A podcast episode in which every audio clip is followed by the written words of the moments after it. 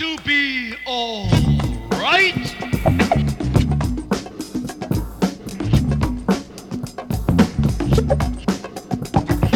Hello, and welcome to All Through a Lens.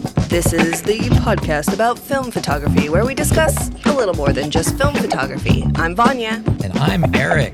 We have a different sort of show for you today, don't we, Vanya? Yes, we do actually. It's very, very new. It, it it's new. It's new-ish. It is uh, not a main episode. We're calling them the odd episodes since they fall Because on we are odd. odd number, and we are odd. Maybe some of us more than others. We'll Pointing at you. we'll let you decide. Uh, this is sort of a live, without an edit kind of show. We will see where it goes. We have some definite ideas for future shows, right now it is a family show with just me and Vanya. Yes, well, and Bodhi in the background snoring, possibly. So I apologize to anyone. Um, he's a pug and cannot breathe right, ever. That is true.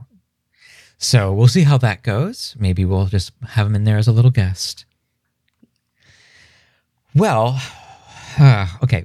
We are recording on a wonderful Friday night. It's beautiful and rainy in Seattle. How, how are things going for you, Vanya? Pretty good, actually. I did kind of like a huge clean in my living room and repotted some plants and Oh. cleaned leaves and swept under the rug like some crazy cleaning today. So I feel pretty good. I almost have my living room kind of back to where I want it, which is really nice. I've been not here and I have kids. Uh, my son just moved back in because he hurt his shoulder. So he's going to be living with me for the next couple months. So full house and a little bit wild. So, um, it's good, I guess. You developed some stuff today, didn't you? Or did you get. No, you got photos from a lab. I did. And not I the dog. feel like a fancy person right now. Wow. Um, it was not cheap, let me tell you. Uh, if I wasn't getting paid for it, I probably wouldn't have done it. But I did promise myself that when I am working for money, that I should get them professionally developed and scanned because I just need to basically make more time for other things in my life. And as much as I love developing, I think I'm just going to develop my own personal work and stuff for the podcast and keep all my job stuff separate from that. Um, it keeps things a little bit more organized for myself. And honestly, they did an amazing job. I went to Icon LA. Ooh, Uh, shout out Icon LA. It's off of uh, Wilshire, is what I like to say, and um, yeah, it's they did such a great job. I dropped it off, I think, on Monday, and I got them this morning. Uh, I'm just so happy with them. It was like five or six rolls. Most of them were 220. Most of them were expired, and they all basically came out kind of amazing. So. Um, You sent me a couple of, uh, of images, actually half a dozen or so. And there were some that were just among your best ever as far as color surf photography go. And actually, that's you. So among your best ever, period. mhm. Really, really good stuff. Yeah, it's there's something about someone else scanning your stuff. It's almost like when you get a sandwich made instead of making a sandwich. You know, it's like when you make yourself a sandwich, you kind of familiarize the smells of a sandwich and what it's going to taste like. But if someone else makes you a sandwich, you're experiencing that sandwich for the first time and all those smells. And that's kind of what my film was like when I got a, uh, my email today. Do you just order like mystery sandwiches? It's like, just make me a sandwich. Don't tell me what it is.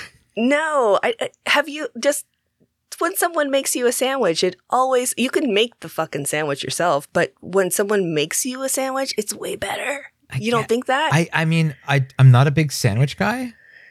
So I'm so fucking picky. I know you're the worst. Okay, well, I'm just telling you that is definitely like some weird thing in your head as far as like w- people making you something, it's obviously them making you it. So it's very sweet that someone made you something and you should be thankful. And then also you get to eat a delicious sandwich. Yeah, but they So- always put like onions in it. I fucking hate onions. Dude, onions are the best. Red onions in a sandwich? Come on. I don't What's like with 'em. you? Yeah, well, you are a weird person. And I think we've picked the odd one for the odd episode, and it's going to be you this time. Do we pick a, a new odd person each odd episode? I think so. Okay, I'm down with So that. So right now you're winning. We'll you're see how it fucking ends, winning. though. yes, true. So, anyways, enough about sandwiches. Even though now I'm kind of hungry for a fucking sandwich. Damn it! I could go for a Um, sandwich. I know grilled cheese. Actually, Make me a sandwich. Oh, make me a damn sandwich. we had an episode called that at one point. yeah, make me a Make sandwich. me a sandwich. That was a Jimmy Stewart line from was it called Northside 777?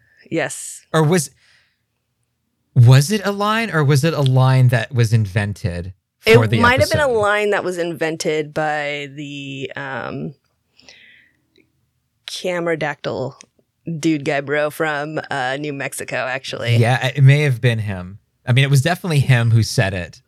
hmm It was. I don't think it was Oh, I don't know. Was it in the movie? I. I'm not sure, but it should have been. If not, because it's a beautiful line, and I think about it all the time. I do it's too. one of my most memorable things that a guest have said on the podcast. Make me a Make me a sandwich. they're they're actually at the local theater. They're playing Call Northside 777 next week. Oh, sick! Yeah, that's I might really cool. see it. I don't know.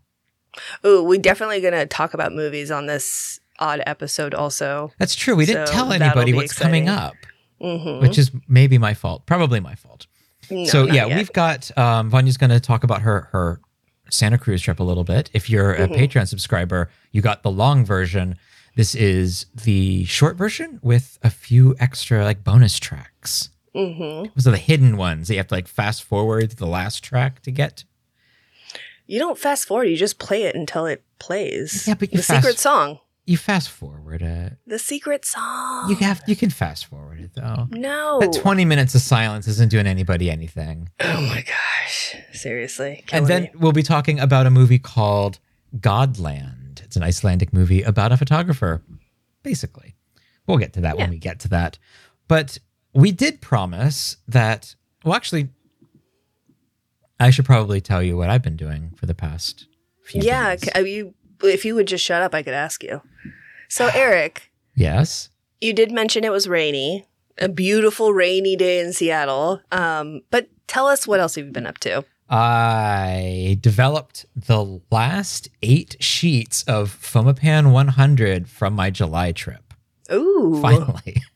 I still have got some color, but I developed four of them in 510 Pyro, and I really like it. I don't know if I'll like the scans, but I really like the look of the negatives because it's it's pyro, so it's staining a little bit. Yes. And I did the other four in F76 Plus, which is FA 1027, Mhm. which is my favorite developer for for um, Fomapan 100. And I haven't scanned them yet, but I can tell that the ones I developed in F76 are going to be darker. So I'm wondering if I need to adjust the speed a little bit going between those two developers, which is possible. So, yeah.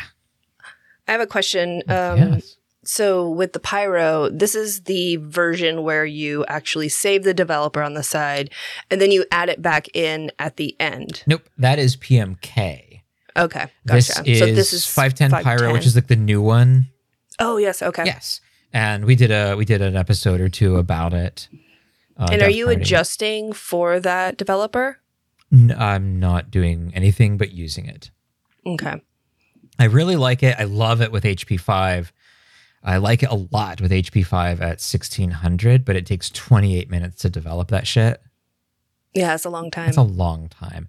well, I'm you can sure- watch one of your sitcoms that you like and develop at the same time. I could. It's not like a, a 28 minute stand develop either. It's 28 mil- minutes and you got to baby the damn thing. Yeah, I mean, I could see. Uh, so yeah, usually pyros are a little finicky. It's like agitate four seconds every five seconds. Well, this is th- thankfully this is a normal agitation. oh, good. So, but Oh, it's good. still you got to do it every minute, and it's uh, it- it's it's needy. It's such a needy developer, but I I really like it. No offense to anybody who makes it and is also listening. I I really like the developer a lot, and I'm glad I have it in my arsenal. Second bottle. wonderful. Yes. So, as we promised in the last episode from last week, we had too many uh, answering machine messages, and we had to have some of them spill over to this episode. And we're not going to be doing these in the same way that we do the regular answering machine episode. Yes? Basically, we're going to sprinkle them in kind of throughout the episode, which I'm going to really like. Yeah. So we were going to start with the first one from Ariella. And it's it's always really wonderful to hear from her. So let's hear from her. I think my answer would be a two part answer. One, if I don't waste any film, or if I waste less film, so there's more keepers than goners, and ultimately leads to the second part of the answer, which is I have more images that I want to print. And now that I've started printing in a dark room and I've also started printing with a large format printer, you know, it's exciting when you have these images that you especially ones that you want to print big and so um, it's a different feeling now than it was for me like looking at my photography like a year or two ago. And so i guess in that way that's kind of how i want to improve as a photographer.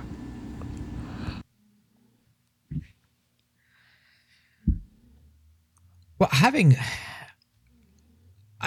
I've noticed a lot of people talking about printing lately, and maybe it was just the folks that were getting calling in, but a lot of people are turning to printing now. And I don't mean printing on a printer, but actually in a darkroom. I think that's what she's talking about. Though she is also doing a lot of digital printing.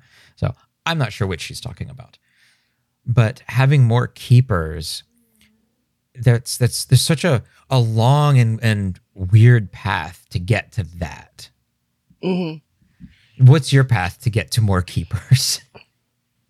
Shoot less? Uh, yeah, I guess so. Shoot less. I with film being the way it is, it's so expensive. It's it's going to be difficult to get lots of keepers. But also, I do want to mention the reason why I don't shoot digital anymore is because I had too many keepers and I can't not delete like I can't delete things. It's really difficult and I overshoot. So if I do like a shoot with somebody and I come back with 500 images, it's going to take me a long time to kind of go through them. And I end up actually keeping kind of a side file of the ones that are a little odd because I feel like there's something about them that I'm probably going to like in a year or two. So it's really, really difficult to really decide what are, what are my keepers and what do those look like compared to others? I mean, even, um, some of the, images that I just received, there's a couple that are of like strangers that I don't know that are surfing and they're blurry. And I added them to my website as a picture because it's a kind of like an amazing image. You don't really need to see the guy. You could see his silhouette and it's soft and fuzzy and beautiful. So that would be a keeper for me. I don't, I think it's kind of, uh, depending on what you're looking for. You could have more keepers by just lowering your standards. Yeah. See, that's what, you know what? Honestly, that's the best thing to do. Let me tell you, you guys. Because you're talking about having less keepers. Like that, it would be better to have less keepers. And and maybe you're right. Yeah. I mean, when I, even when I posted my picture, the, the first one of the series, I was like, not expecting anything from that Minolta roll. And honestly, I think I even talked to you that day that I was going to shoot it. And you're like, oh, what are you going to shoot? And I'm like, oh, I'm going to shoot this like roll of uh, Konica Minolta Oh, yeah. 400. And you're like, oh, that's going to be fucking blotchy and gross. And I'm like, yeah, it is. And honestly, I'm glad that I thought that because it's not that. And I am so happy with how it came out. It came out fucking beautiful. And it's, it's kind of like pessimistic. Like I, I don't ever expect, I try my hardest not to expect great stuff because then you're always surprised. Lower your standards just a tiny my- bit and then you're happy. That's my philosophy. I call it defensive pessimism. I don't know if I coined the term. I don't know. But yeah, you expect not expect the worst because that's just being depressing. But you expect that okay, this probably won't turn out. And so when it does, yes, like you said, you're happy. And if it doesn't turn out, like, well, yeah, okay. That's what uh, that's what I was expecting it to be blotchy and gross Yeah. and it came out better than blotchy and gross. So I'm pretty happy. I'm surprised. Minolta, well, not Minolta necessarily, but Konica, maybe before they were bought out by Minolta, the film they produced then may have been amazing at the time. I don't know. But now it is a blotchy mess. Yeah, I don't know what they did with their magical powers, but they, I, again, that lab really, really made me look like a good photographer somehow. Well, also, you know, if you want more keepers, send send your images to a lab and have them scan it. So then it's like eating a sandwich from somebody else. I, I guess it is. I haven't sent my stuff to a lab in a long, long time. It was kind of nice. I, I- again, like I felt like I was like valeting my car. I was like, oh, you know, like my, and I have d- had to because I live in Los Angeles and places like will force you to valet. And I've had to bring the Volvo and I'm like, do you know how to drive stick? Can you valet this thing? I don't have the club with me, but you know, it's a cold start or whatever. So that's kind of what it felt like. I like rolled in there with my old 220 rolls like, hey guys, you guys still developing Fujichrome? And they were like, fuck yeah, we do. We're the only ones that do. And I'm like, okay, let's let's get this done. Well, I mean, I don't know. I can't really say anything more to that. So let's just move on. Yeah. Thank you, Ariella.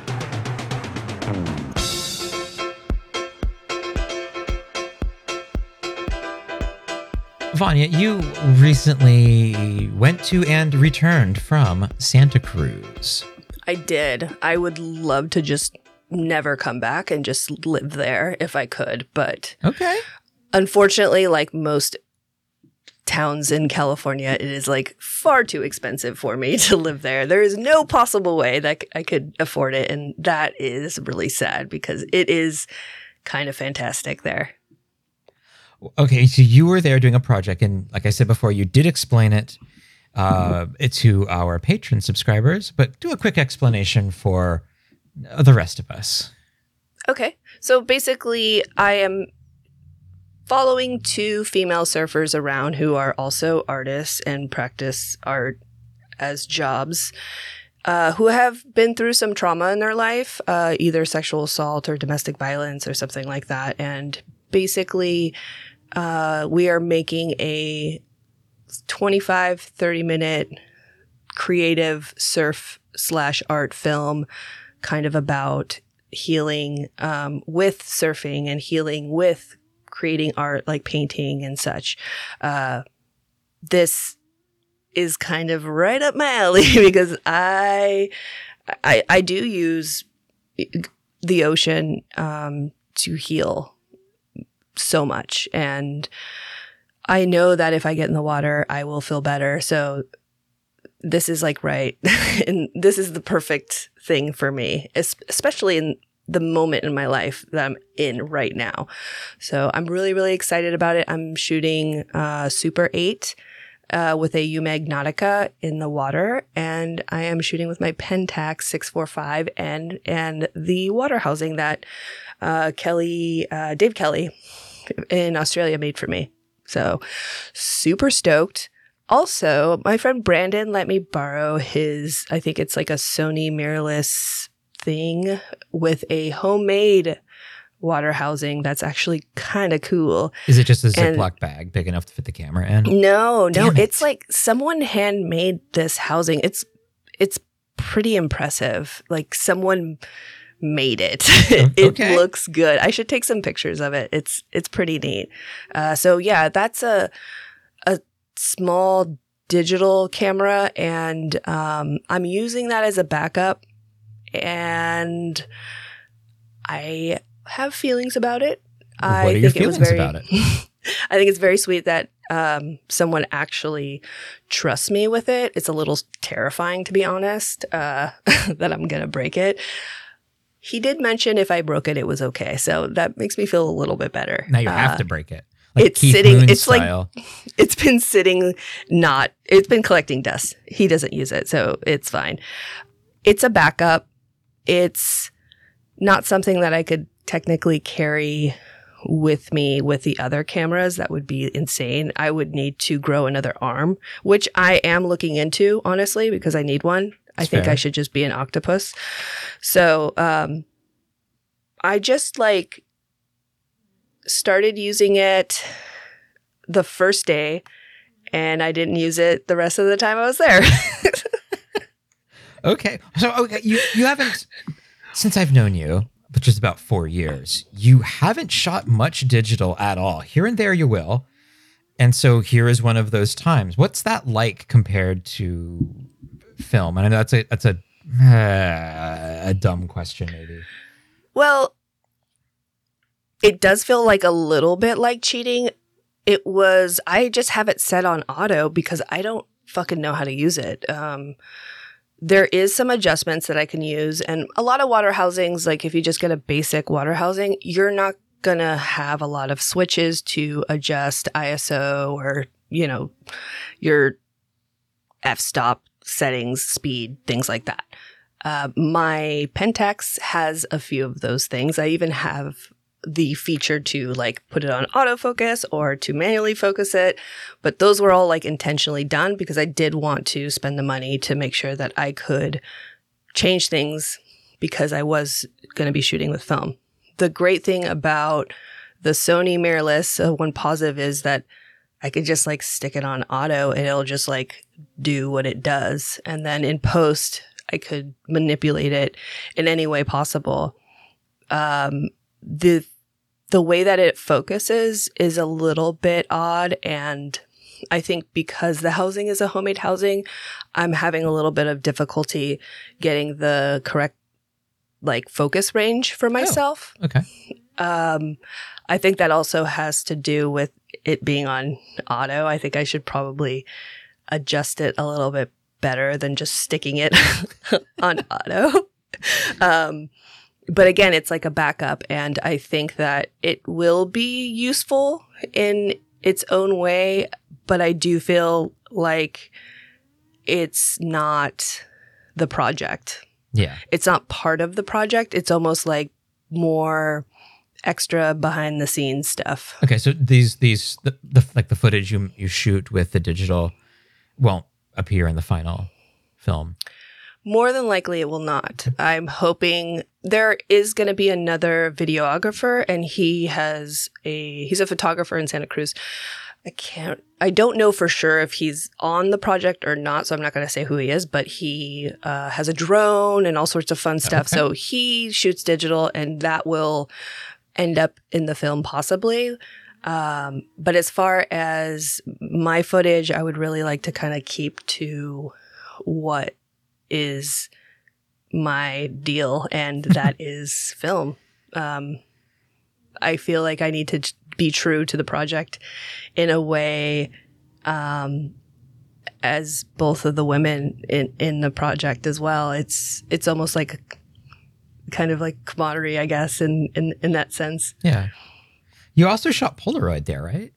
I did. Yeah. So the trip up to Crescent City, I went to this little like antique store in Brookings that I really wanted to go to. I hadn't been there since I was like 15. I bought a Holly Hobbie lunch pail there the last time I went. Like one of those old like tin. It was a, I still have it. It's like a Holly Hobbie. Like a lunch, like a metal lunchbox. Yes. Oh, at Brookings, is that the one with like the the, the Paul Bunyan statue? No, no, that's Klamath. Okay. Uh, Brookings is like Chetco Brookings is the first town on the Oregon coast of California. If Oh. you drive up north on the 101, We went to a cafe there. yes, it's also where that big ass fucking sinkhole was like two years. You know that big storm, and like the road caved in on the Oh, 101. okay. That was there. Okay. I think about that every time I'm there. Was that before Uh, we went there or after? After. Huh. It's been that long. Okay. Or maybe before. I don't it, know. it has I can't to be remember. one of them. It was either before or after for sure. Cool. Thanks. Well, so the antique store was a place that I remember. I was like, I know it's around here somewhere. I'm going to find it. I did end up finding it. It's new owners, uh, and they're actually pretty amazing. They had this camera, and it was so amazing. it was called the Vagabond. And I was like, oh my God, I need this camera. Like, I just want to leave it in my car. Like, it's so cute. But it didn't pass the test, the shutter. Like, I opened it up and made, tried to see if the shutter was going to open and close, and it doesn't. And mm. I've been trying to be better about not purchasing cameras that the shutter doesn't work. It's a good. It's. it's a Hey. good philosophy to have. It really is. she wanted to give me the camera. And I was like, no, I, I was like, I would feel like, no, I can't do it, but thank you. Which What- now I kind of slightly regret. What was it? A vagabond? Yeah, the the vagabond and it had the flash unit like included. It was the shit. It was amazing. Okay. I love that fucking thing. So, anyways, I didn't. I ended up not getting it, Mhm. but I did end up getting a Polaroid like six hundred, whatever. You know, just this regular old six hundreds, and uh, I love it. And I've been shooting with it here and there. I kind of figured out how to work it. It's it's an interesting one. Uh, you kind of have to like hold down the button and wait for it to be ready for you, which I kind of like. uh, and then you could shoot. It's like it'll tell you when when it's when it's ready, and I like that. Uh, O- So I'm like, okay, hold on, we're gonna be here for a minute because it's it's not gonna shoot until it is ready to. It's not one of the qualities I like in a camera, but not everybody is me. Yeah, it's so basically I decided to bring it with me. I had bought some film at uh, Walmart when I was up in Crescent City. Shout out to Walmart, Wally hey, World. Walmart, if you're listening, uh, we'd love a sponsor. Just kidding. Uh, so yeah, I I brought the the film up and I decided to shoot a little bit uh, while I was there, and I shot a few pictures before the project of just me like roaming around, and then I started shooting the girls or the women, and I realized that I was documenting me documenting and I was like really into it and I had saved all the photos I took of them with the Polaroid. And before I left, I showed them to to them like, "Hey, I wanted to show you the Polaroids I've taken. I'm going to keep these, but I'll scan them and send you a copy." Um, and maybe at the end of the project, I'll make you a little book with all these images. And it was such a neat way to show them kind of my vision and what I'm going for because the one thing that we can all agree on with film is sometimes it's really hard to get people to understand or trust you and like what you're doing. And the Polaroids actually really helped me kind of show what the vibe I was kind of like going for.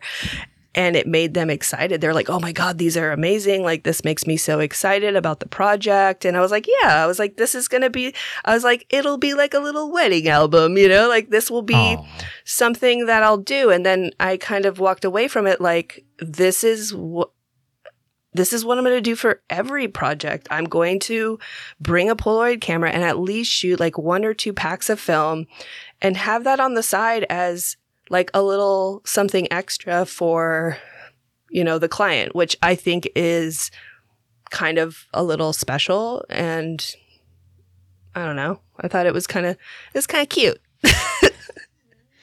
Well, I mean, they seem to like it too. Oh yeah, yeah. Yes. I I like the pictures. I thought Yeah. the pictures were really nice. Uh, when are you going up next? I'm hoping next month. Honestly, I would like to go once a month forever.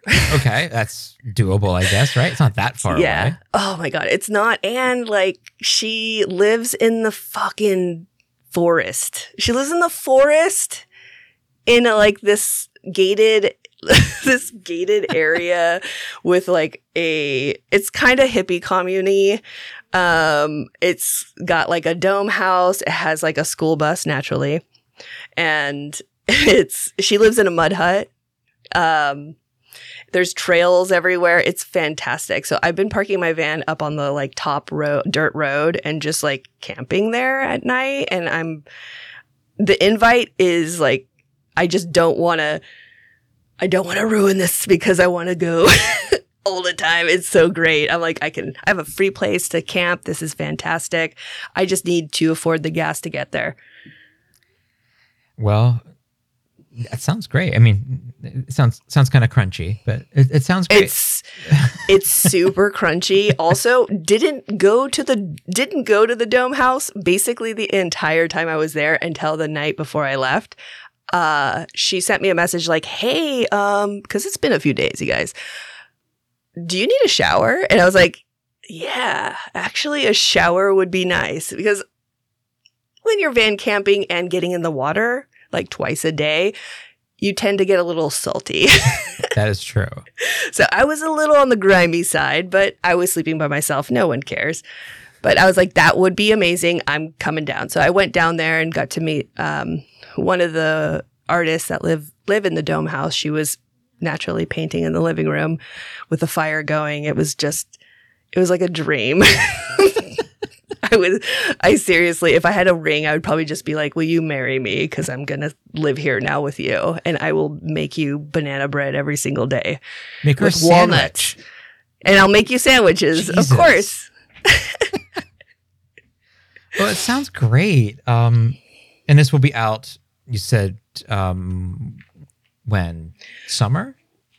Summer, hopefully August. Um, so with that, uh, we were supposed to start like a month ago, if not two months ago, but there was a huge, like, there's just tons of storms that have happened. Uh, I don't know if you guys heard the news, but like basically Santa Cruz, like one of the piers washed away. Like it was a little intense. So it was not something I wanted to swim in. I, uh, had to wait. So it's, it's been stalled a little. Uh, we're not exactly behind schedule, but I'm really hoping that by August we'll have it all set. I will, like I said, I'll be up there at least two or three more. I'm hoping two or three or a million times. So um, I will know more soon. Well, here's to knowing more soon. Yeah. Why don't we cap this off with another answering machine message? Yeah, This one from J. David. Have we ever actually said his last name? J. David Tabor? Is it Tabor, do you think? Tabor. Tabor.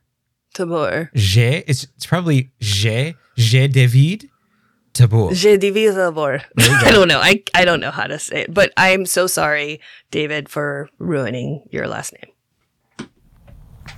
So, what it means to me right now is I'm trying to take more well exposed photos all throughout the entire uh, roll of negatives um, because it helps printing, and I'm trying to improve my printing. So, I'm trying to improve my sh- shooting.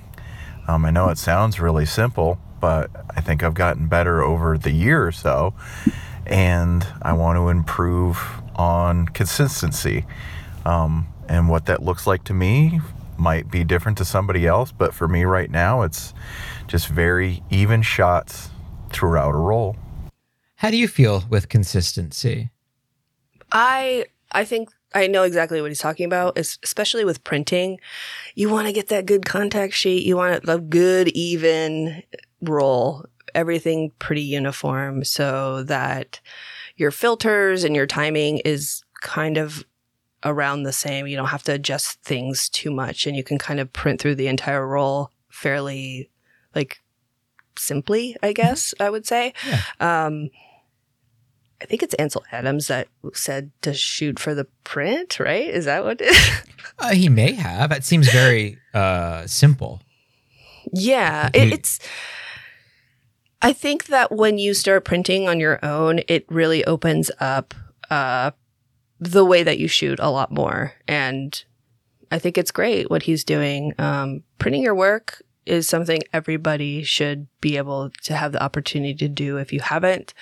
And I do definitely think that it would improve your photography. Yeah, I think so. I mean, I haven't really done it as far as like darkroom printing. Obviously, I print my work, but just not in the darkroom.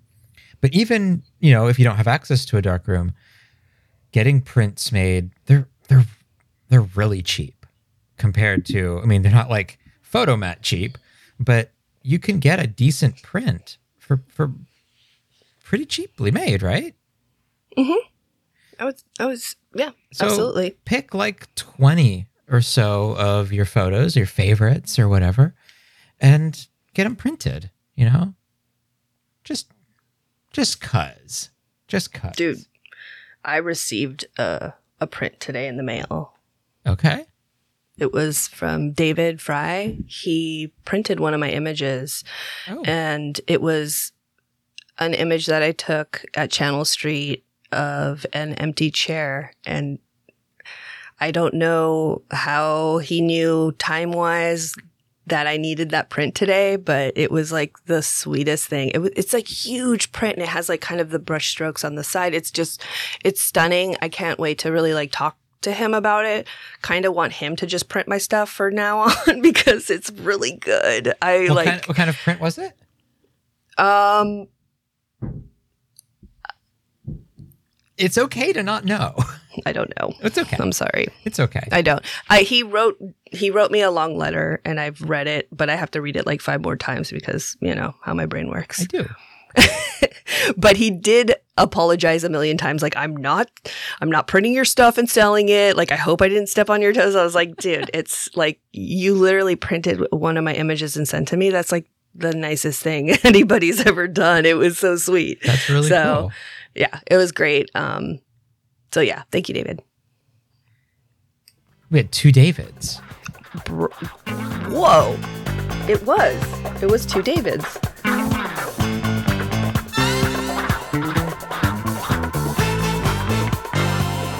Okay, we saw the movie Godland. It is a new film directed by Hlynur Pálmason. And we both saw it in the theater because right now that's the only place you can see it. And it's in those little, you know, kind of small artsy theaters. Vanya, what did you think? I was really nervous about you seeing this. Yeah, well, not only did what I thought, I I decided to bring my 15-year-old daughter with me too. Uh so that was uh, a bit interesting, but I actually really enjoyed it. I was I purposely waited till I was ready to watch it. Eric seems to think that I just can watch a movie at any time and that's just not how it works for me. So I definitely like had to be ready for it. I prepared myself. I knew I was going to have to sit there for a long time, so I tried my best. Yeah, it's and like I and I did it, you guys. it's like two hours, 20 minutes. It is a sit. Yeah. It is. yeah, my initial thought, like initially when I got out of the theater, I don't. I was a little disappointed in a way. Hmm. I don't know if disappointed is the right word, but I was. I wasn't really sure what to make of it.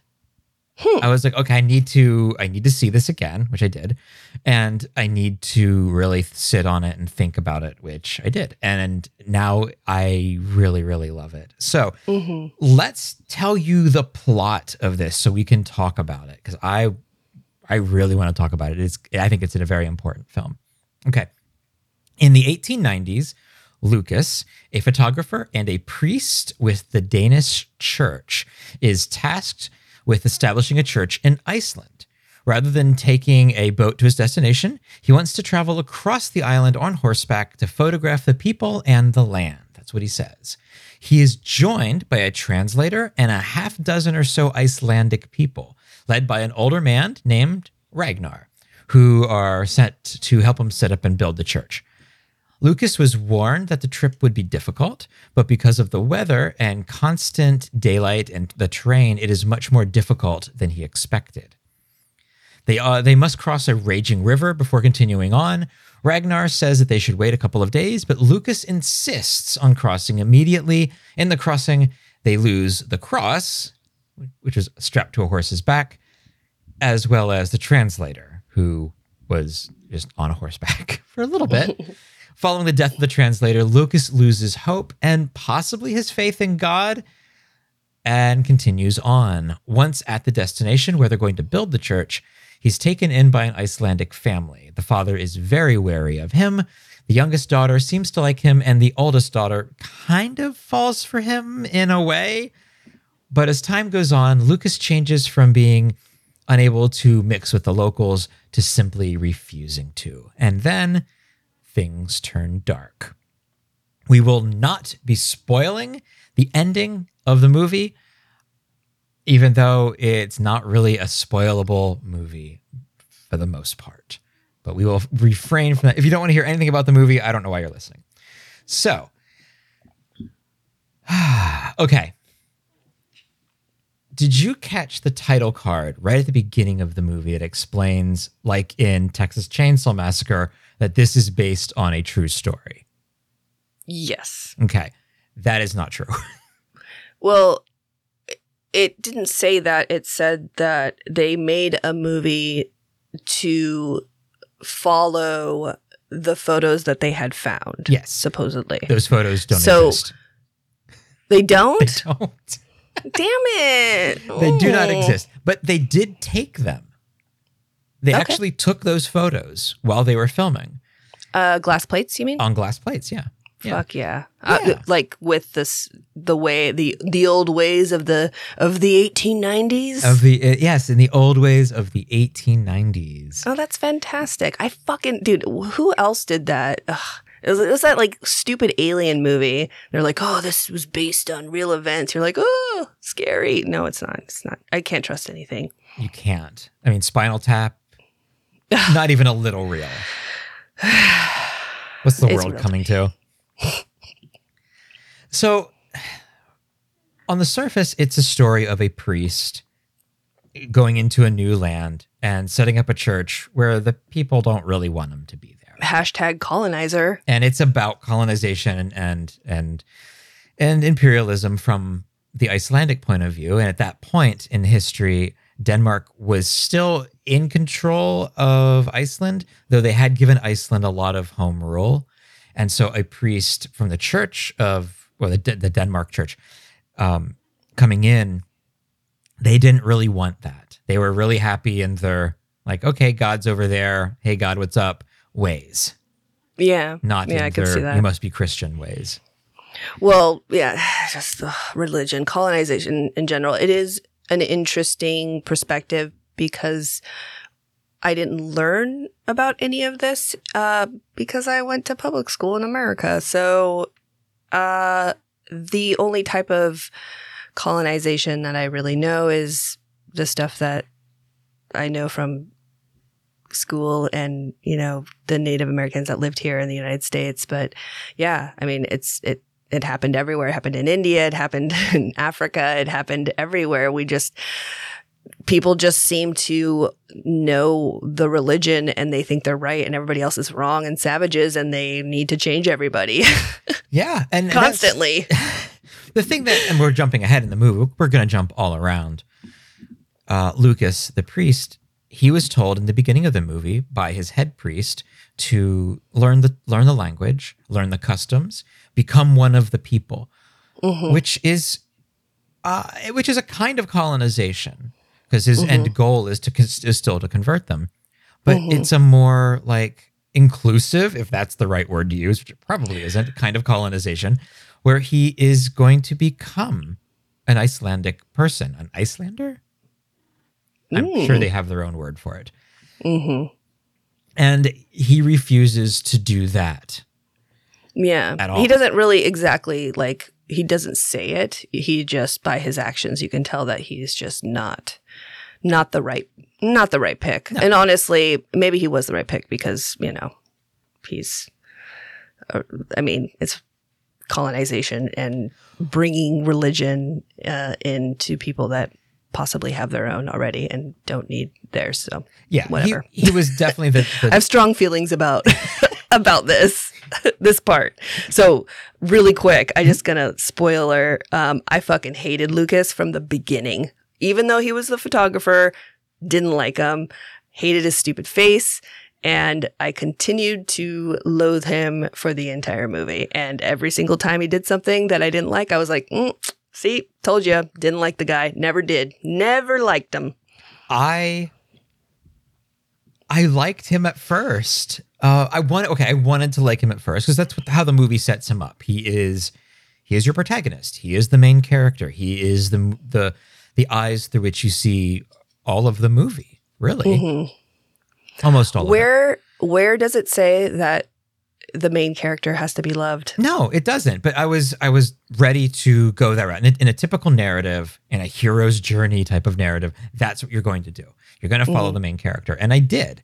And at first, he was on the boat with the translator, and they were going back and forth. They were learning. Each, the he, he was teaching him the language, and he couldn't get it. And I related to that because I have a really hard time learning new languages. So mm-hmm. I related. Okay, he's trying. I would be trying. He is a photographer, and he's trying to teach the people he's ph- photographing like on the boat he had the he photographed the crew he was trying to get mm-hmm. them to sit still so he could take what was like an eight second exposure and they wouldn't and it was frustrating and i get that frustration of things photographically just not working out Yeah. and so when then Lucas landed in Iceland, he had to get outfitted with a bunch of horses. And he mm-hmm. had a hard time riding a horse. And I think, as much as I adore horses, I would have a hard time riding a horse. Mhm. It, it's, it's, I'm a short guy, even though these were Icelandic ponies. hmm I, I don't They're know- not ponies; they're Icelandic horses. Okay, Icelandic horses. They look very pony like, though. They do, but I w- will. I I would I would like to put my two cents in here after you're done with your No. your sentence. Uh, please, please go clear up the horses versus ponies. Okay, so I am super excited because I just got to brush an Icelandic horse, you guys. Okay. randomly. So if you looked on my Instagram, you probably saw a picture of my friend Rachel like petting a horse. Well, the lady that owned the horse uh, came out and I talked to her and I asked her if I could hang out with her the next day and brush her horses. I would help her out a little because she was older. Um, and I would be able to take some photographs. So we kind of did a little trade. Uh, so I got to spend some time with her and kind of learn more about the breed. And uh, very interesting. The so the one I got to brush was the mother, who's a little more calm. And the Icelandic horses have a almost like burros have a stripe down the middle of their spine on their back, the color. Yeah. And if you looked in the movie, there were there were several of them that had that. She also said that when she had the baby, which is the brown horse in the picture that I took, um, she took the DNA and had to send it to like get it like registered because it is kind of like this thing with like the breed and stuff like that. Yeah. So um, it was. It's really interesting. Their hair uh, grows really long in the winter time, and then it sheds down and it gets really short in the summer. So it was really kind of cool to see um, all of them kind of more on their with their summer coats, but then uh, later on, the the younger the younger sister had one of the horses that and it had the long the long hair, which I thought was stunningly beautiful and kind of perfect for her character in general. I think just uh, it was her horse. It was exactly her personality and and being able to have like a little bit of an experience with this like this type of horse randomly like a month before I watched this movie was so weird. I've never even knew that there was an Icelandic horse and that they were like these like special like rare horses or whatever. So it was such a it was really cool that it just kind of like came together and I was like there's Icelandic horses in this movie. Oh, this is so cool. So yeah. Well, that was That's that was it. my selling point to you. Yeah. This movie is about Icelandic horses and nothing. That's why I went. That was the only reason. I really tricked her into it. Um, see, I, I I saw a lot of myself in Lucas, at first. I mean, I, that obviously changed, but how I was he- like, I hated him though. I don't hate you. well, no, but I did. I mean, when they were the first time they were camping, everybody, like all the old men and the and like the, all the all the, like the Packers or whatever they were called there, uh, set up a campfire and he went to take photos with the translator as like an assistant, and that's what I would do. You know, Uh, okay, we're established in camp. I'm going to go and take some photos. And it's like, yeah, this is what I would do. And he found a beautiful green valley. Oh my god, stunning. Oh, not like, Like- a canyon, really. It was ridiculous. It was like the Grand Canyon if it had like rained and it- there was a super bloom of like green. Yeah, It was just ridiculous. It was so beautiful. and it was And you know that place is real and you're just like how all the reasons why I didn't want to go to Iceland, I'm like now I'm like, oh god, I know it's a popular place to go, but god damn it, I want to go there so bad. Well, that's the thing. I think Iceland is a very popular place to go, but the places where they filmed this aren't the places where most people go in Ireland in, in, in uh, Iceland. Okay. So there's that, I guess. I don't know. So I pictured him, you know, myself doing that, but as the film wore on, he he becomes more and more detached from anything like uh like like friendly or human. He becomes more angry. There's one scene where they're crossing a river, and like I said in, in the intro, the river is, is has risen because of all of the rains and Ragnar the guide says no we got to hold back for a couple of days and Lucas is like no we're crossing now Mhm. and isn't and it isn't even like we're crossing now God will take care of us it's just that we're doing this Yeah. Um, uh, showing a little bit of his stubbornness, but also maybe like, you know, I came here for this purpose and this is what I'm doing. yeah I think honestly, it was complete disrespect to the native person that lives there, that has crossed that river probably his entire life. And I just thought it was kind of like the stupidest thing that he could have done. And it, again, it was like, yeah, of course you're to make that fucking mistake. well I Lucas again with the mis- with thinking you know know what you're doing because you got God on your side. well, it was it was um uh, kind of a, a betrayal for me because I was really I, I put myself in his shoes. You know, I wouldn't necessarily do what he was doing as far as the colonialism thing goes, but visiting an, of another place and wanting to photograph it, yeah, absolutely, I'm there. And so when he did that, like, oh, I wouldn't do that.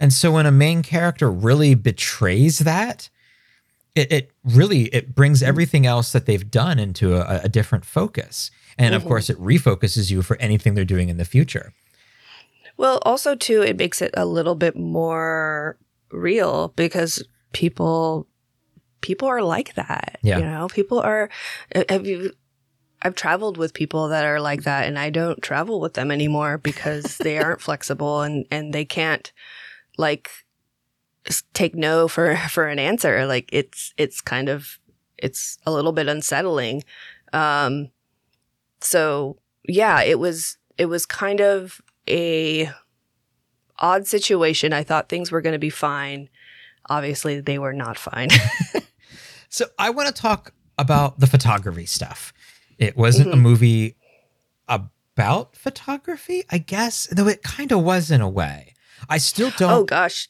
i don't there was definitely some moments that I was like, yeah, know how you feel there. Yeah. When he got pissed and like threw his tent, like his was like a developing tent on the ground. Yeah. yeah yeah i mean we've all been there we, we, we all experience these frustrations which is why his character was so frustrating Yeah, absolutely. Also, the dog. Oh my god. So, um, Ragnar's dog, kind of like the cutest dog ever. They were trying to get a like a portrait, and he mumbles that the dog stayed more still than Ragnar did, which I thought was really fucking funny because it would be something that I would say. I'd be like, "Okay, hold still," and then as soon as you say that, they're like moving around. You're like, "Oh, "You gotta be fucking kidding me!" like you had one job literally one job. But ooh, we should. Let's talk a little bit about um the the paint on the faces. I think that was like a very interesting and I wouldn't have understood it if you hadn't mentioned it to me before I watched the movie. So, Well, thank you. I think okay. I kind of want to do it. Well, like yeah, I'm what it excited. I'm excited is- about it. it- what's practical? It it lightens your face so that it doesn't get lost in in the in the shot. And what we're talking about is basically there's a couple times where he's taking portraits of people and he puts a basically like a white paste on their face. Yeah, like a zinc or something maybe. Yeah, and it looks odd because you're just like, okay, they look like like You look like they're in white like- face. Not not like a Yeah. mime. It's not that intense. no, but it's it's weird. And yeah, he, he said he does that to lighten it in in the uh, in the plate. You know, in the, in the final so, so the final photo, the face is highlighted and everything Mhm. else can go dark. And I, I don't know. I don't know if that was a, a thing that they did there. I don't know if it was. I mean, the, the these Icelandic people weren't darker skinned in any way. They looked like Europeans, Mhm. and I mean, a lot of them were from Denmark.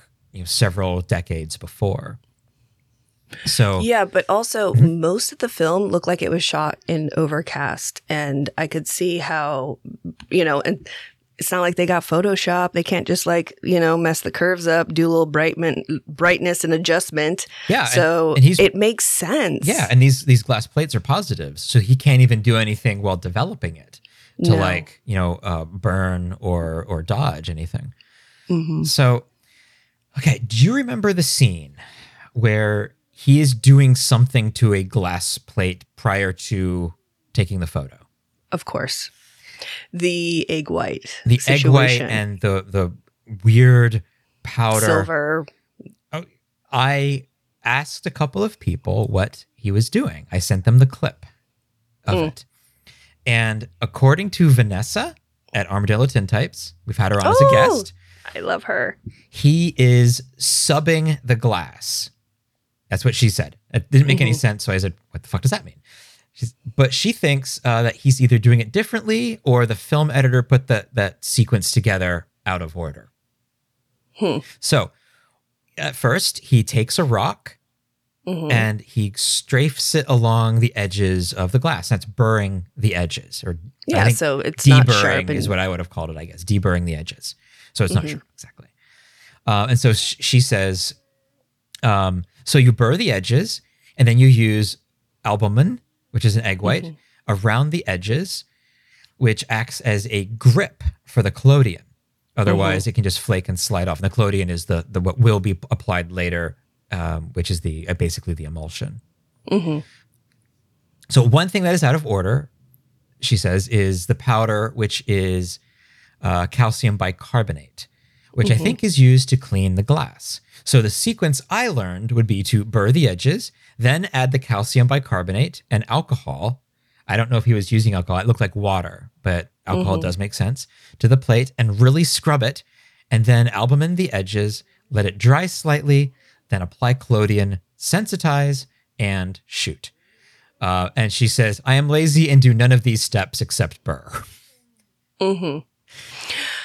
So I would like to know actually what that was because I was assuming that he had silver in powder in powder form in that little bottle, and that he was like putting basically silver straight onto the plate in his own little mixture, and then and then mix like basically just mixing it and then obviously sensitizing it later somehow. Yeah, I, don't, I know. don't, no, I don't think that. No, it was definitely cleaning the glass. Yeah, yeah, Yeah. I, I that makes sense. But I mean, for normal people, it just looks like an old process. But yeah, that that definitely like was interesting. It was and interesting I do, and accurate, which is kind of cool.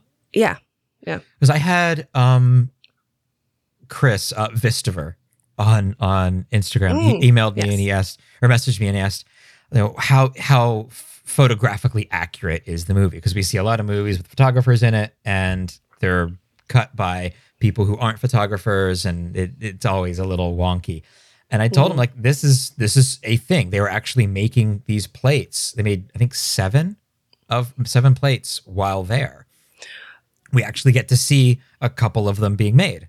One. barely though, and I think that uh, I I get it because most people that are going to watch this are not like into the process and probably want to see it, but I felt it was a little bit of a disservice that they didn't show more of the plates. Like they did show uh, the older sister her face was painted in white and he did a close up portrait of her.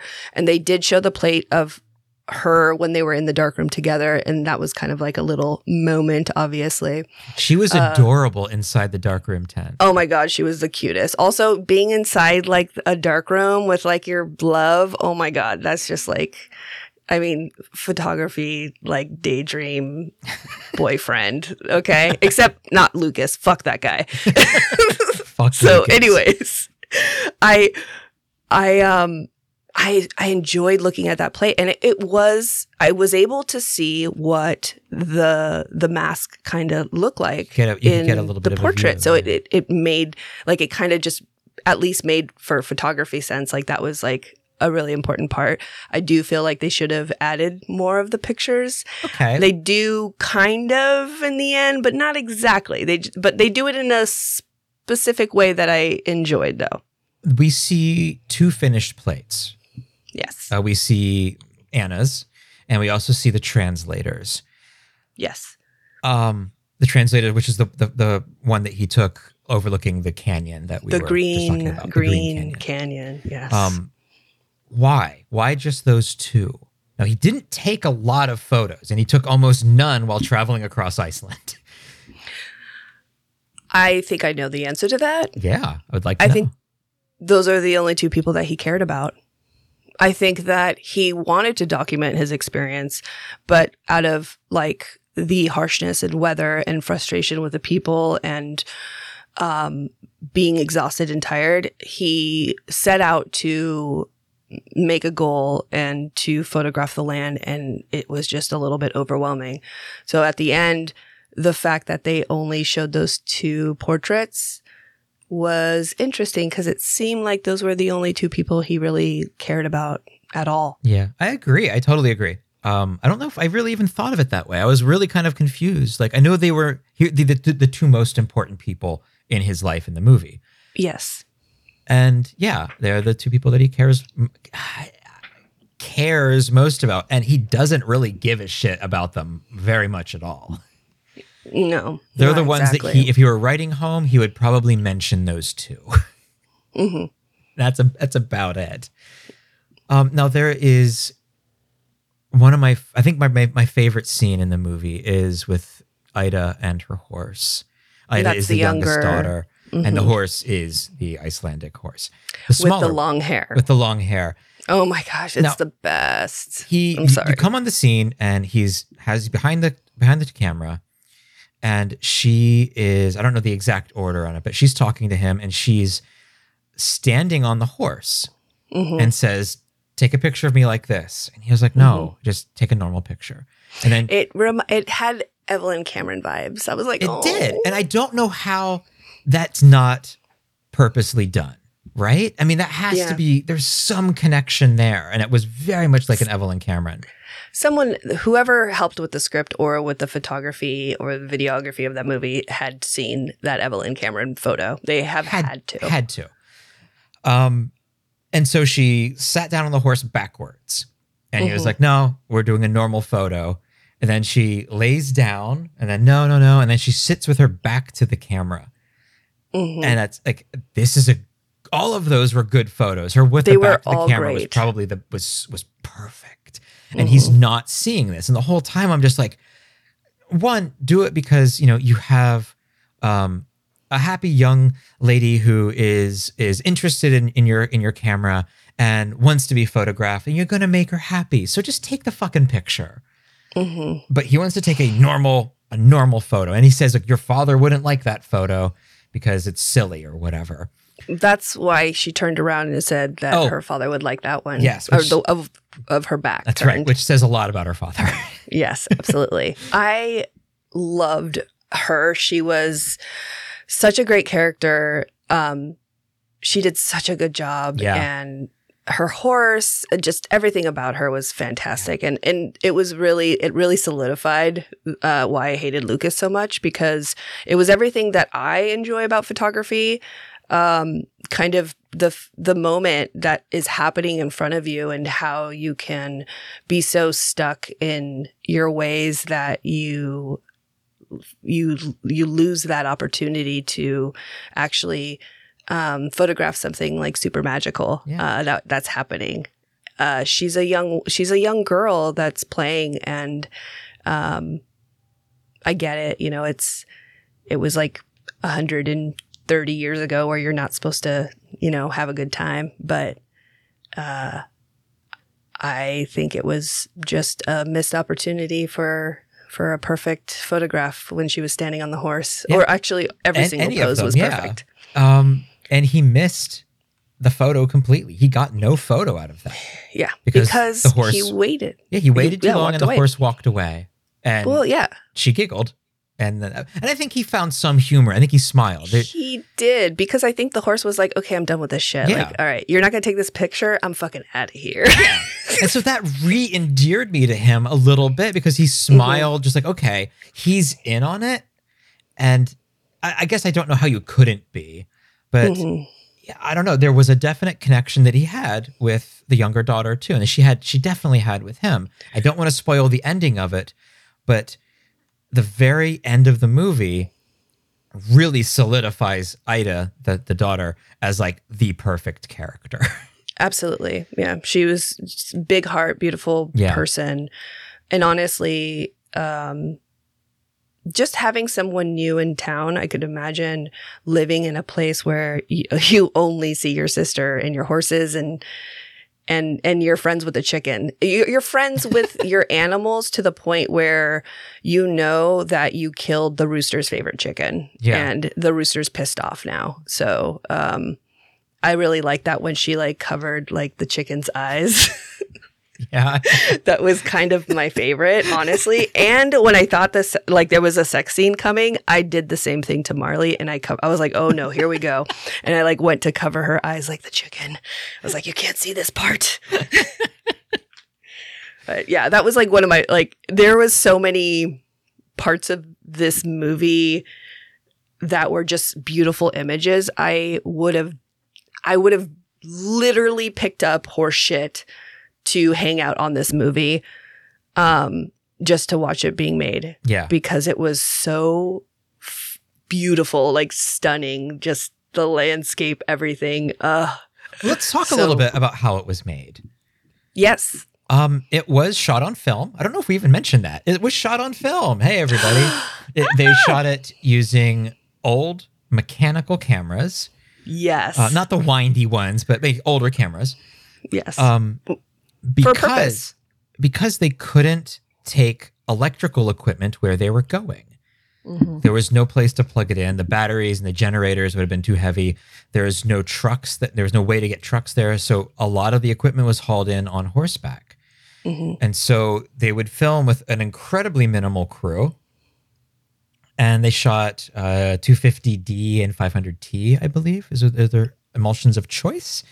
Mhm. Um, they use mostly wide angle lenses, I think like 25 or 28 millimeter and 50 millimeters. Like it's not that wide. I'm thinking large format. This is 35. So n- wide-ish and uh, a- fairly Well, normal lens. E- honestly the the vastness of the landscape it wouldn't even matter you could have any kind of lens and it would just look just and they do actually play on that a little bit with some of the scenes where they do some some like wide shots which they must have gotten like a helicopter or something to do Yeah, there there was a lot of well there there was a lot of B-roll stuff too that they, I'm sure they got. But they would do these long like minute long pans Mhm. across the landscape of, of people moving or of of just the land. It was a very Mhm. it was very slow. It was a very slow movie. It was, but it was like you could just hear what was happening. Either it was the rain or the river flowing in the background. It was relaxing. It was it was beautiful. Yeah. There wasn't, you know, that Seinfeld bass line in the background, like all you know, that like it was. it was just. This it movie has almost just- nothing in common with Seinfeld. I'm it's sorry. It's weird. Yeah, not at all. So if you like that, I'm gonna I'm you're gonna hate this movie. it it was so I told Marley that it was shot in film and I did mention that I'm like the worst movie person and I like was whispering to her a little bit here and there. Because I was like, isn't it pretty? The color. Because it was the color of the movie, the richness of the color um, was gorgeous in a way that I maybe I'm just an idiot and think that it's just better because it, it's not digital, but I get it. Like you see some digital, uh, if you've gotten a TV in the last like 10 years, the first time you turn it on, you're like, whoa, like you can see everything. And it's a little, it's almost a little too much. It's a little scary. This is different. This has a richness. Like it is, it is not milk chocolate. It is 100% dark chocolate. Okay. it is rich and beautiful. It it's like you're immersed in every single scene. The I Iceland obviously like the snow, the color of the snow, the textures, the lava, the rocks, the mountains, the rivers. I mean, it's just stunning. And the ratio that they they uh frame the movie in is so beautiful. You know how I am about my film edges. I love me some film edges. So when I saw that, I was like, oh, I'm to be very happy right now. Yeah, they have. You can see the edge of the uh, of the frame in it, and Mhm. it, it's it's really wonderful. It's shot in Academy ratio, which is like almost like a, a four three almost.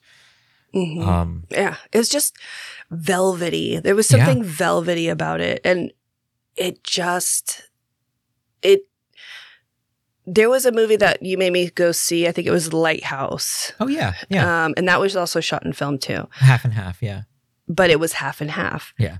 This had a different feeling and I kind of wish and and honestly like what we were talking about earlier with my stuff like filming for this project I feel like you just got to go all in and they did with this movie Yeah, and they it, really did. and it worked and it worked it, it it's it's gorgeous yeah. There's a lot of comparisons to the Lighthouse with this too. I mean, they they Yeah. feel like if you're going to show a double feature, not a bad one to have. Oh my god I would be so like exhausted by the end of that though That's true. There's one more scene. There's one more scene that scenes. I want to talk about, yeah and that's the horse decaying scene. oh my god amazing yes Uh, also, yes, I have I have some opinions about it as well. So go on. Okay, well, I want to tell, I want to explain um, what the director said about it. I want to read that. Perfect. It says, We have a 35 millimeter camera and built this kind of bridge over the horse. That's over the dead horse lying on the ground. So I crawl up there and I put the camera, put, I put on the camera and film. And in the process of doing that, I think about the film. I really enjoy this studio life. I go, I film, I think about it. So when I start writing, it doesn't feel like I'm inventing anything. So he built at least a chunk of the movie around the horse decaying scene. Hmm. And so this was his father's horse. I think all of the for- all of the horses were his father's. And The actually, all of the horses get credits. They're credited. That's amazing. Also, the horse died of natural causes. Yes, it was before, obviously before they were they were filming. And so Mm-hmm. over the course of two years, this is I think he started filming this back in in 2014. Um, he filmed uh, five seconds or ten seconds or whatever it is every every season or so, and so you Mhm. get like eight or nine ish clips um, from the exact same position of the horse decaying into the ground of the of the ground kind of taking over the horse's body Mhm. and it's it, it sounds like a gross shot. It's not. There's there's it's not though. I mean, it's it's not like a you don't see entrails or blood. It isn't a Hollywood production. I mean, there's definitely some entrails in that movie, though.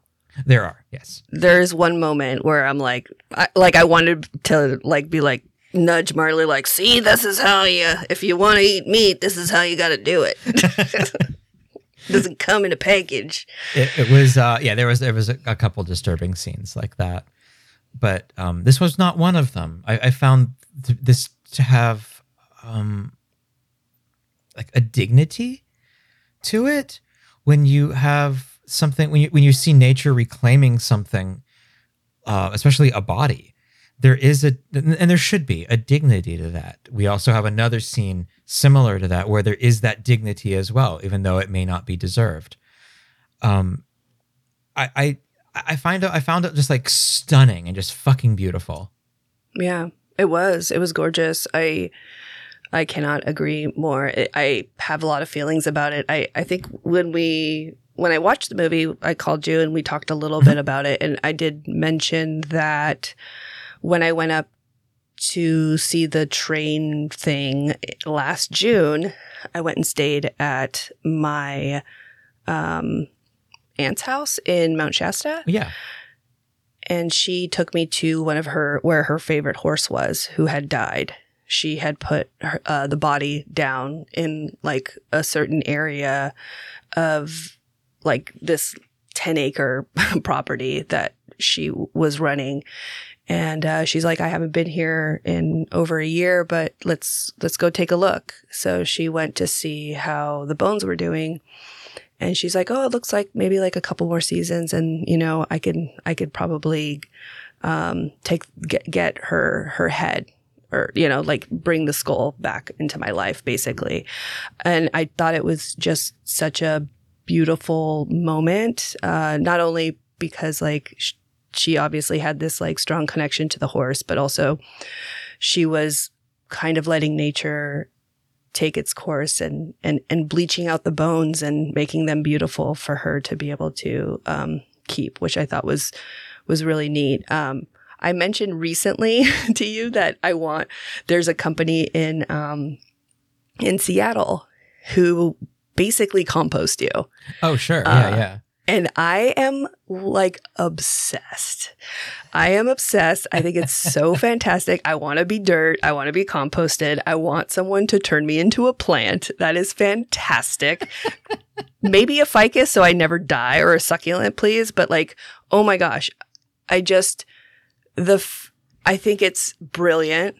I think it's a great idea. And also, as far as like this movie and how wild the landscape was and how that was just the natural course of things. When people or things die they decay into the ground and the and and basically the land overtakes them again. And it's weird how we don't really do stuff like that anymore. That's not really you know there's more of a ceremony or uh, we, we pump pump thing people with like chemicals or we we burn them and things we don't just let things decay naturally and like kind of you know be basically recycled back into the ecosystem i guess i would Yeah, say yeah. It's, it's no longer dust to dust.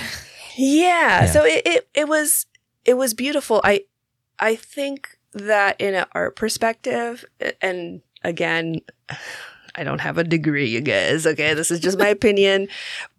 I i thought that i came out very enlightened and motivated. This again this movie kind of was perfect timing for me as far as like my project and I'm actually doing like some Super 8 obviously not 35 because that shit's expensive but you know doing a Super 8 film and just getting my just getting my first footage back and being able to watch it and then go watch like an actual like professionally shot movie was really exciting. And I took a lot from it. Um, the panning shots the changing landscapes the time lapses it it just it made it it kind of got inside me and I I had been writing some notes down on some scenes that I really want to incorporate into the movie and the horse scene is one of and I'm not saying I'm going to go kill a horse or anything obviously but the horse scene really affected me in that way and it's one of my biggest um wants Yeah. is because of that scene. And so basically the time lapse of the horse decaying I thought was brilliant and beautiful and I felt like I would like to incorporate something like that into like my movie.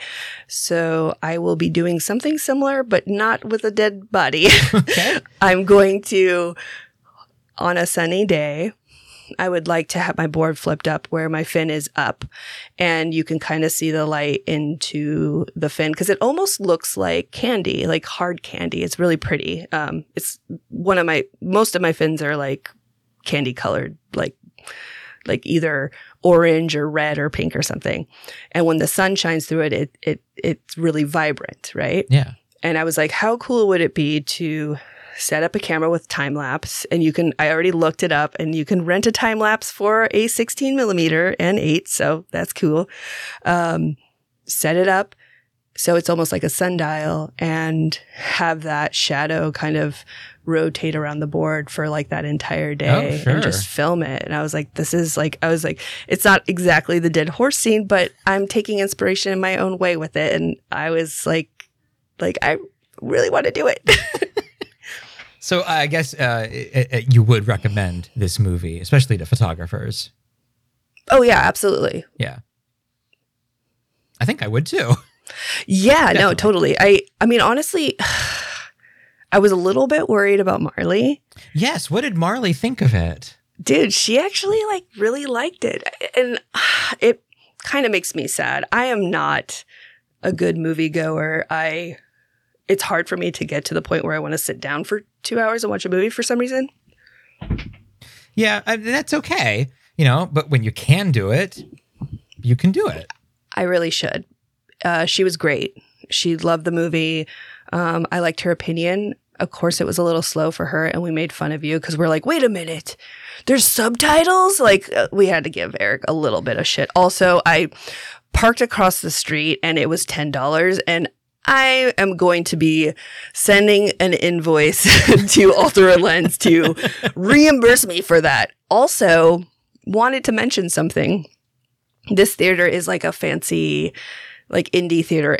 Honestly, really affordable. I was really um, impressed with not only the popcorn prices, but also the tickets to see the movie. It was it was fairly cheap. It was for twelve fifty, wasn't it? yeah, Yeah, yeah. I was like, whoa. Yeah. But they obviously knew it was $10 to park across the street. So there's that. There is something else I want to tell you about it, though. Okay. So it's on Second Street in Santa Monica. And it used to be, I'm pretty sure, it used to be the Pussycat Theater, Oh, seriously? which is, yes. Yeah. Yeah. Oh wow. Yeah. So that's like a sexy time theater. Um, yeah. the the front of the building is completely replaced, unfortunately, which Yeah. is such a shame. But uh, yeah, the Pussycat. Wow. So if you guys remember well, that on Second Street. It's only available to be seen in theaters. When it comes to physical media, I'll let you know. And if it comes to streaming, I will also let you know. I am really looking forward to the director commentary and hoping that he goes into like the behind the scenes stuff a bit more because that's Mhm. fascinating for me. All the technical stuff. So there we go. That's Ghostland. Not Ghostland. That is Godland, not Ghostland. Oh my goodness! Wait, Wow. Ghostland. Ghostland is um, is that movie with Buscemi's right? No, that's uh, that's Ghost World. Ghost World. Ghost World. okay. Yes, this I'm is uh, Buscemi's. I don't know if you guys know this, but and uh, we'll, we'll be right back.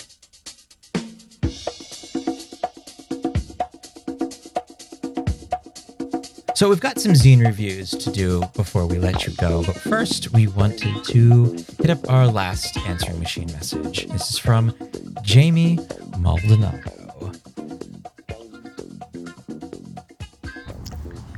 Hello, this is Jamie Maldonado. It's been a while.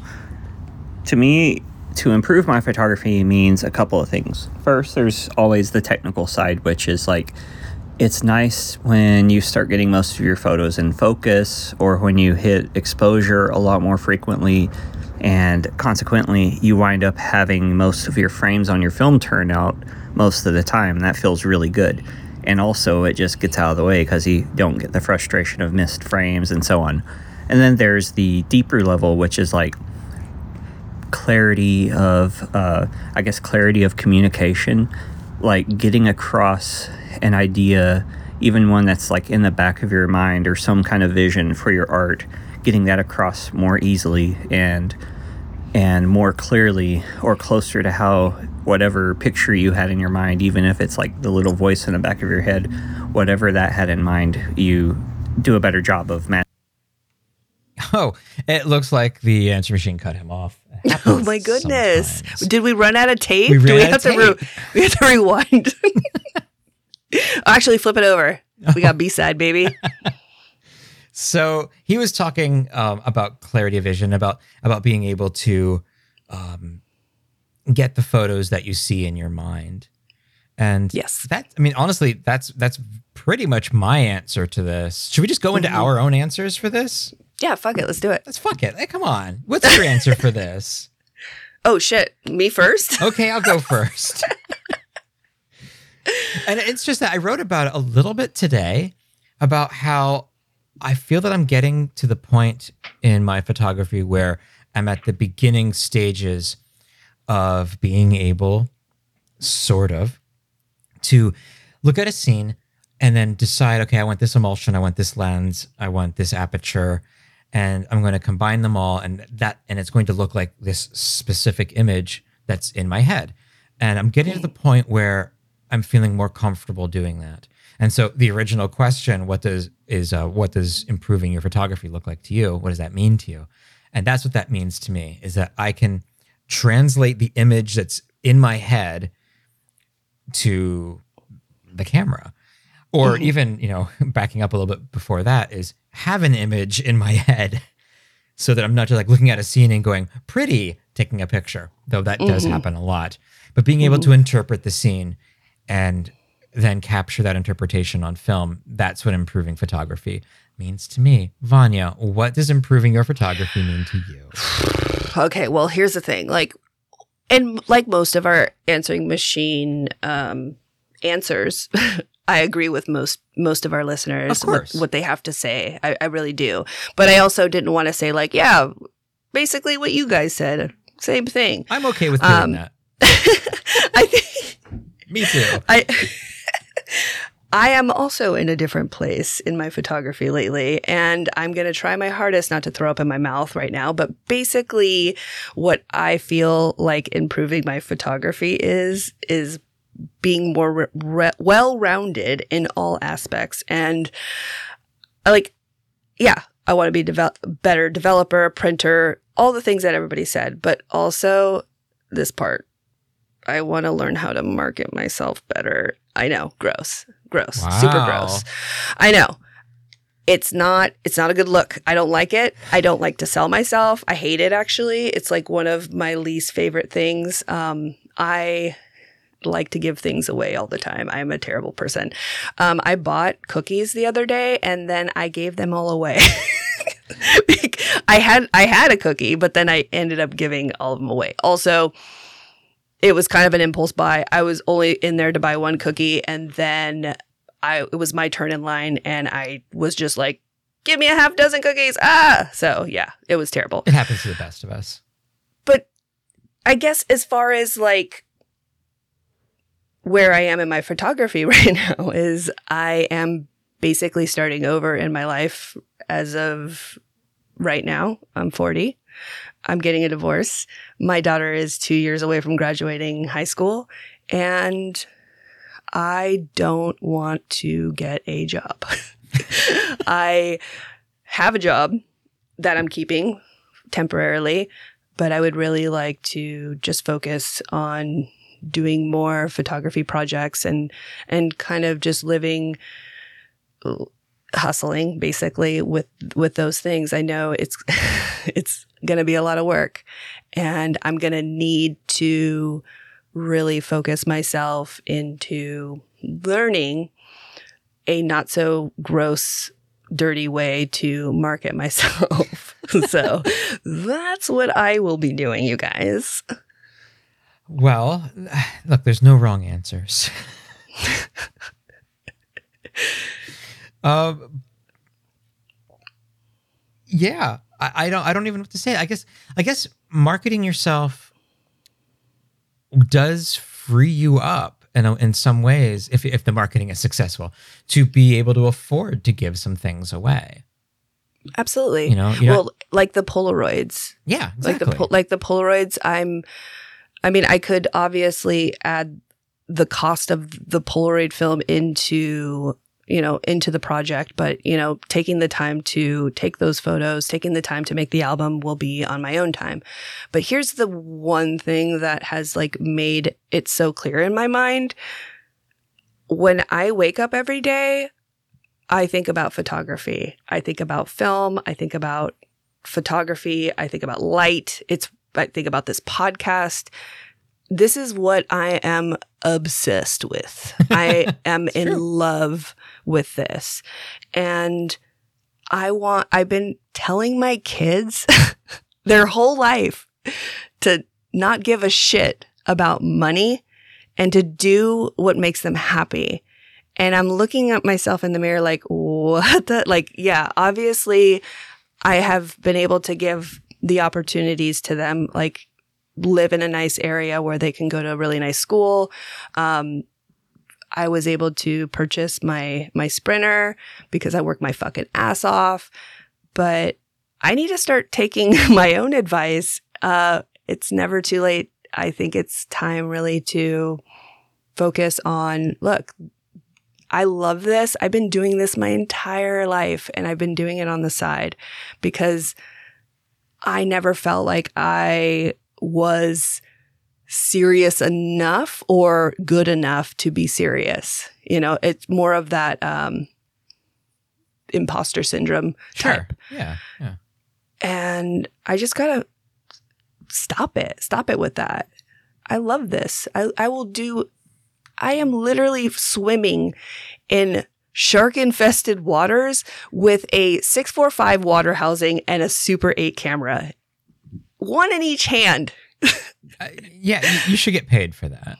Also, I, yeah. Also, it's like the the it is freezing and like if anybody lives in the San Francisco area or Santa Cruz area, they could tell you the water is not tropical. It is not warm. It is cold. This is like a labor of love. I love doing this.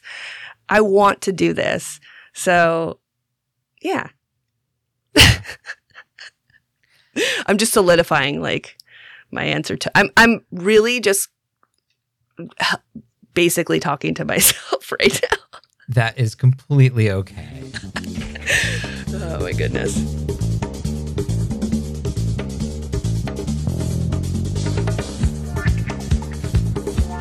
Okay, well, so we got some zine reviews. We're actually just going to do two this time, but we have a ton. Um, I just had a conversation with someone. I asked them to look at something for me, and they were like, "Hey, I'm going to look at it. I just I need some time." And I totally respect that because I have a stack of zines that I've had, and I haven't been able to look at them in a way that I want to. Um, there is like something about my brain. I have to be ready, just like the movie. I have to be ready to see stuff. Um, I appreciate everybody that has sent me a zine. I have them all. I love them all. Thank you so, so much. I will get back to zine reviews soon. But guess what? Eric has got us covered. I do. I I uh I have two. I've got the first one is Monochromania number nine. I can't believe it's nine already. It's the December issue, so I think I'm a little behind. This is the issue that he uh, that Mark O'Brien sent a Ansco Pix Panorama 35 millimeter camera to Derek Keaton Eben Ostby. I could be pronouncing that name wrong, and if I am, I apologize. Liz Potter and himself. And so these are cropped panoramas. Remember the old panoramic, the quote unquote panoramic cameras from the 80s that were just thinner pictures, just cropped, I guess. yeah. It, still, it does, it- it's silly, but it's mental because it's a way for you to compose the image differently. So Correct. that's what they did. So each tell a little bit about themselves and their experiences with the camera. Derek's, uh, he shot mostly woodland shots, including some vertical panos, which I, I don't usually care for, but I think his, I like those. I like them a lot. Uh, Mark, uh, he did, he, he really leaned into the panoramic aspect of it with the bridges and some urban decay. Eben's was a carnival without people. And there's very few things that are that are creepier than a peopleless carnival. I know it's slightly terrifying, but It I love it so much. And then Liz's, I mean, she's no stranger to panoramic photos. She does a lot of those, and so hers were hers were Liz. I mean, it's it's amazing and and and fun deserty photos, including a panoramic diptych, which just warms my heart. hmm you can pick this up and please do actually there hasn't been an issue of Monochromania that has been a dud. No, they're all really good. All and different? he's on nine issues. It's insane. Yeah. He's pumping these out and honestly, Mark, keep keep doing what you're doing because we love it so much. I think he's such a great person for this for the film community, honestly. we Oh should God, give him some sort of like if we had like um the Dundies for If- film. If we had a dun, if we had the Dundies, you would receive uh, a, a Dundie. Yeah, for- absolutely. Uh, we'd have to come up with some category just for for Mark O'Brien. The Mark O'Brien Award It would be goes that, to yeah, it would be the Mark O'Brien Award. Mark O'Brien. Uh, and we'll have the link. You can get it at his Etsy shop at MFO Photos on Etsy. Uh, we'll have the link in the show notes. The second one is I don't know if he's calling this a zine or a book. I would probably call it a book, but maybe he calls it a zine. It is 110 by Garen Kiesel, and it is just that. It is a book full of mostly square-ish 110 photos. The layout Ooh. Reminds me a lot, and it's not in a bad way. Reminds me a lot of Nancy Rexroth. Rexroth I cannot pronounce her name. Nancy Rexroth's book Iowa, where it is um, images with like a dark border that are um, almost almost incidental in a lot of ways. A lot of these are black and white. A lot of these are color. Most of them are taken with uh, like a square-ish camera. I don't know 110 cameras very well, so I don't know which one that was in. Um, but uh, I, I, it's, it's one of these books that when you when you pick it up and you you start leafing through it, you you keep leafing through it because there is like a you know there's like a narrative to it and a story and all of that, of course, but it's just so well done and you you really forget like with nancy's uh, iowa book nancy nancy and i are on first name basis now. Uh, anyway nancy's book it's uh, it was all taken on diana. And so you do at some point forget that she's shooting with what's essentially considered a toy camera. The Plastic a Fantastic. plastic fantastic. And that's the same thing with garen's book here is that gare's book we're probably on first name for monosyllabic basis right now and uh you do you, you forget that it's that it's on like a 110 camera. You you just and then and it's not because like the photos are like these sprawling amazing landscapes with sharpness and all that. It's not it's not that at all. It's just that the photos are so um what the word that where, where it sucks you in um Mhm. good. Maybe the word is just good. Yeah, that- maybe that they- it, it could be suck you good. You, can say that. so this I, i'm i don't have a link for you or anything with this but his name on instagram is at grain underscore or underscore die or just search garen kiesel and it comes up. Definitely get this book. He he did a, a print run of of 50 and i don't know how long they'll be around so definitely get the hell on that. So we thank you both mark and garen for for sending the zines um, it does. Like Vanya said, it means so much to us. hmm It really does. Yeah, it really does.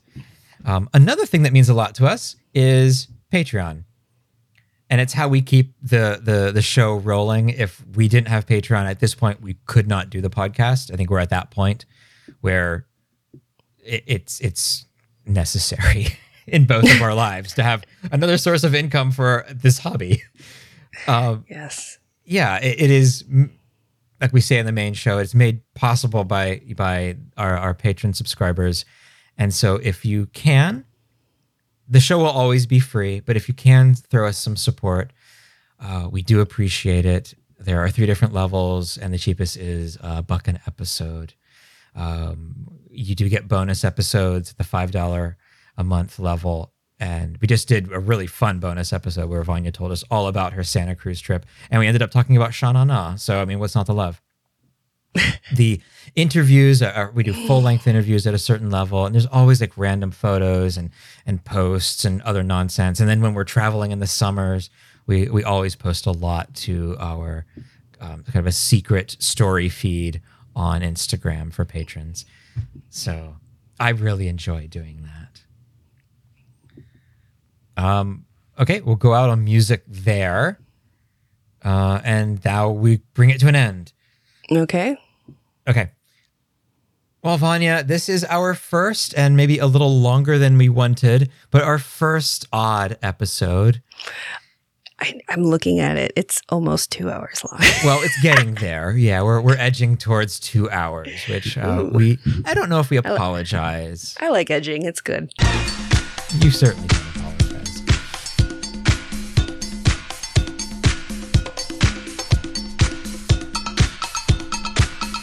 What do you have coming up for the rest of the week, Vanya? Personally, Uh, well, I mean, I don't know how personal you want to get, but uh, no, I know. I've already, I've already like spilled my guts enough, honestly. But note taking, kind of getting my project like notes together, figuring out my budget for the rest of it. Also, trying to come up with some more money for it. I'm gonna be adding some of the Santa Cruz images on my website. Um, I'm actually doing uh, prints, like digital prints off of their uh, Adorama company that actually does a really, really good job. That's why I have it on there. They're the only ones that I'm going to trust for now.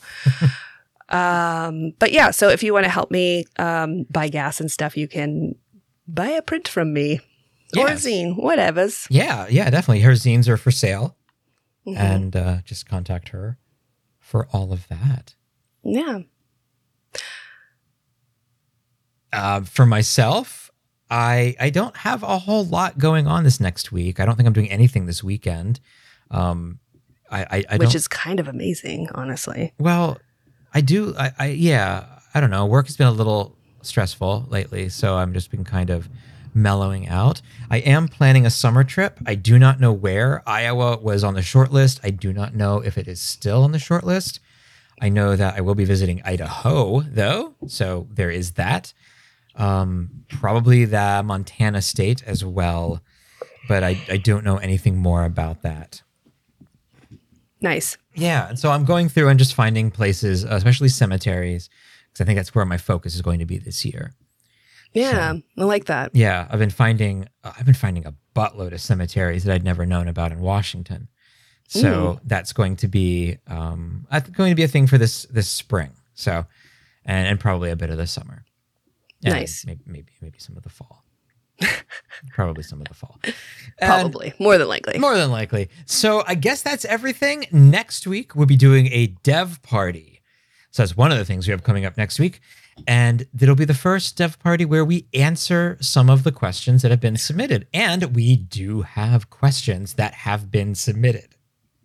Yay! But Send in more. If we don't use them this episode, we've got an ass load of of more dev party episodes coming up. So any questions at all? We've gotten some about developing. We've gotten some about you and me, Vanya. Mhm. Um, we've gotten um, some about film. I guess I don't know. We've gotten some questions. So feel That's free. great. Yeah, I'm, so excited. I'm very excited, and we'll be doing a Mr. Wizard like experiment. I'm totally not mad that no one wanted my advice. Well, I mean, yeah, it hasn't happened yet. We're Do you remember when we tried to do like, oh, like ask ask me for like an ask Alice, but ask Vanya for advice, and no one was buying that. They were like, hell no, definitely not taking her advice, which was probably the best advice ever. We, we, Don't we listen to have me. had some some failed attempts at things, but you know what? I think they make us stronger, and we're a better podcast for for not not doing those things. Maybe I guess I don't know. Oh boy. Well, everybody, thank you so much for listening. Uh, we really do appreciate it. You can find me at um at on Instagram at what is I don't I never say this part. It's uh yeah. uh what is my name on Instagram? Conspiracy dot of dot cartographer. That's right. And she is at Surf Martian. oh, you got it. Do you know that one? I, I don't know my own phone number. Same thing. Well, and speaking of Instagram handles, you can make sure to hashtag your stuff at hashtag all through a lens podcast to be featured. yes, and we do that. Actually, I've, we've gotten a bunch of new people that way. uh, that have been submitting. Yeah. So you can- Wonderful. so find our podcast wherever you have just found this podcast. If you're new, welcome. If you're old, hi. Hi. How's it going? Uh, Subscribe and leave us a review because we're a podcast, like a real legit podcast tells you to subscribe and leave reviews. So true. this basically solidifies us. That's true. So thank you all so much for listening. We do love you. We do. We do. Um, I don't know if we should say this here or not, but do you want to go shoot? Fuck yeah, I do. Okay,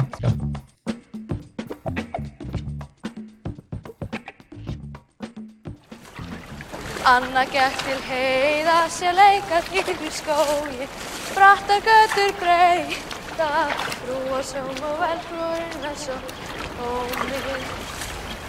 Eittum anna fjöllum sér leikað dýr í skói, sáfa líku tröllum, rúa sjón og velbrúin að sjómi. Á hjóana verði hættur og höfuð sér leikað dýr í skói, og gróðan undir við að ræti hrúa sómum velfrúinar sem ómi.